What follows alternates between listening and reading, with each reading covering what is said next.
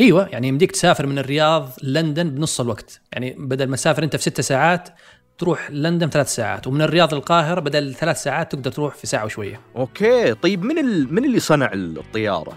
بوينغ، ايرباص؟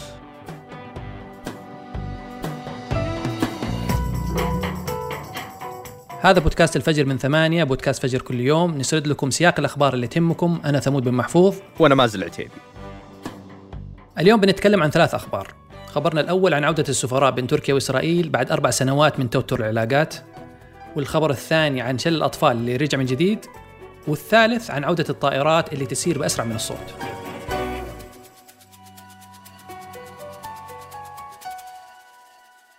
خبرنا الأول عن استعادة العلاقات الدبلوماسية الكاملة بين تركيا وإسرائيل البارحة، وعودة السفراء بين أنقرة وتل أبيب بعد أربع سنوات من القطيعة. توني أدري أصلاً أنهم متقاطعين وكل واحد سفير عنده، لأن أذكر قبل كم شهر كان الرئيس الإسرائيلي في تركيا، بس ليه أصلاً سحبوا سفراءهم؟ لأنه في ألفين وثمانية عشر صارت مظاهرات فلسطينية في قطاع غزة على الحدود مع الاحتلال على مدى أيام، وهذه المظاهرات عرفت باسم مسيرات العودة. هذه المظاهرات انقتل فيها حوالي ستين شخص، وانجرح حوالي ألفين ومئتين وسبعين واحد، واستخدم فيها الاحتلال الإسرائيلي الرصاص الحي والرصاص المطاطي.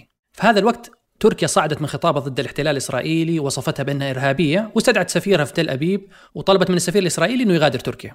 وترى هذه ما هي أول مرة، لأنها قد صارت قبل كذا في ألفين وعشرة لما الاحتلال قتل عشر أتراك كانوا ضمن قافلة أسطول الحرية اللي كانت متوجهة لكسر الحصار على غزة. أوكي طيب ليش رجعوا العلاقات الحين؟ هو الصراحة ما في سبب معلن، بس إنهم حبوا يحسنوا العلاقات السياسية والاقتصادية. أوكي يا أخي أنا مالي مالي بالسياسة، خلنا خلنا نغير الموضوع. طيب بما أنك يا ثمود من جيل سابق، أكيد مرض شل الأطفال كان دارج عندكم. يعني أنتم مثلا ما شاء الله اللي ما لحقتوا على شل الأطفال؟ لا لا يعني لحقنا عليه بس كنت صغير، يعني أتوقع يوم طعموني في المراكز الصحية في ذاك الوقت أتوقع كان عمرك ثلاثين كذا. طيب لا صراحة يعني هي تضحك، بس يعني مش مش حرد عليك. أنا يعني علموني ما أرد على الأكبر مني. طيب خبرنا الثاني هو عن عودة شل الأطفال في نيويورك.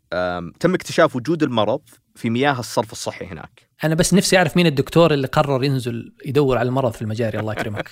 يعني ما أتوقع أنه زي كذا، بس المهم أن الأمر ما وقف عند اكتشاف المرض في مياه الصرف الصحي. اكتشفوا حالة مصابة بشل الأطفال في مقاطعة روكلند في ولاية نيويورك. الشخص ما عمره أخذ التطعيمة حقت شل الأطفال، وبعد الإعلان عن الإصابة صرح مسؤول في المركز الأمريكي لمكافحة الأمراض والسيطرة عليها، وقال إن حالة شل الأطفال اللي تم الإعلان عنها هي مجرد قمة الجبل الجليدي. يعني إيش قصده بمجرد قمة جبل جليدي؟ شوف، مقاطعة روكلند من المقاطعات اللي نسب التطعيم فيها منخفضة، وهذا يخلي نسب الإصابة فيها أعلى من غيرها. بس تدري إن كثير ممكن ينصابون ولا يعرفون إن شل الأطفال، لأن أغلب المصابين ما تظهر عليهم أعراض، أو تجي أعراض خفيفة مثل الصداع، الحرارة، الكحة، يعني كأنها إنفلونزا عادية، وبكذا ينتشر بشكل سريع للي حولهم بدون ما يدرون.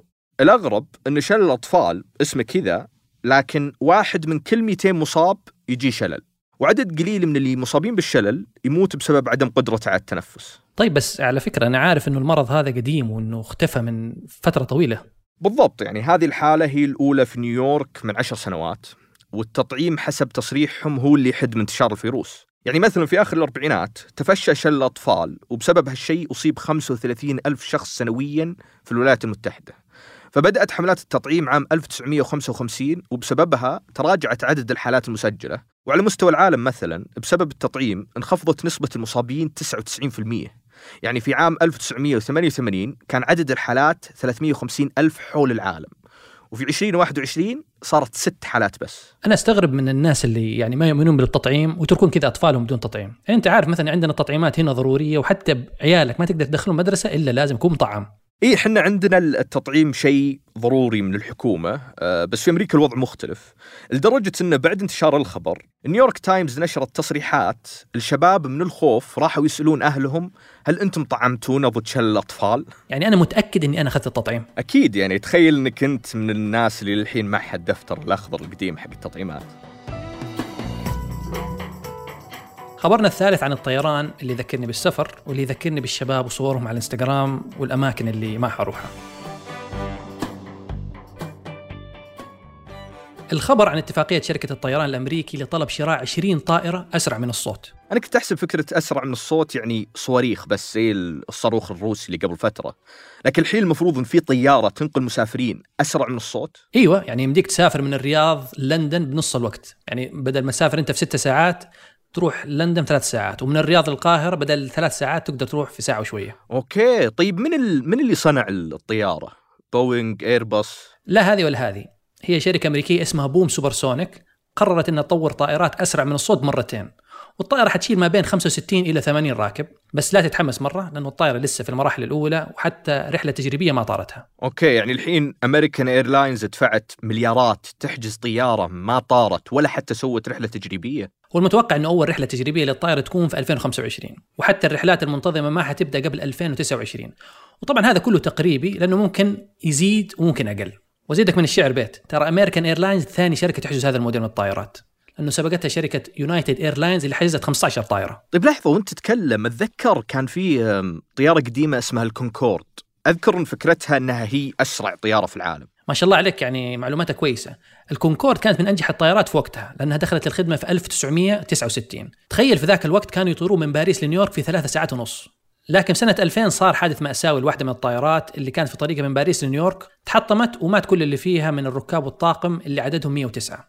وفي عام ألفين وثلاثة، والأسباب منها ارتفاع التكلفة وقلة الطلب وعدم الجدوى المالية للطائرة بسبب شروط السلامة المفروضة عليها، تقاعدت هذه الطائرة وخسر العالم طائرات الأسرع من الصوت حتى الآن. أوكي، يعني خطير الموضوع يا أخي. يا يا زين الكامري والله، من الرياض للطائف سبع ساعات توصل قطعة واحدة بإذن الله.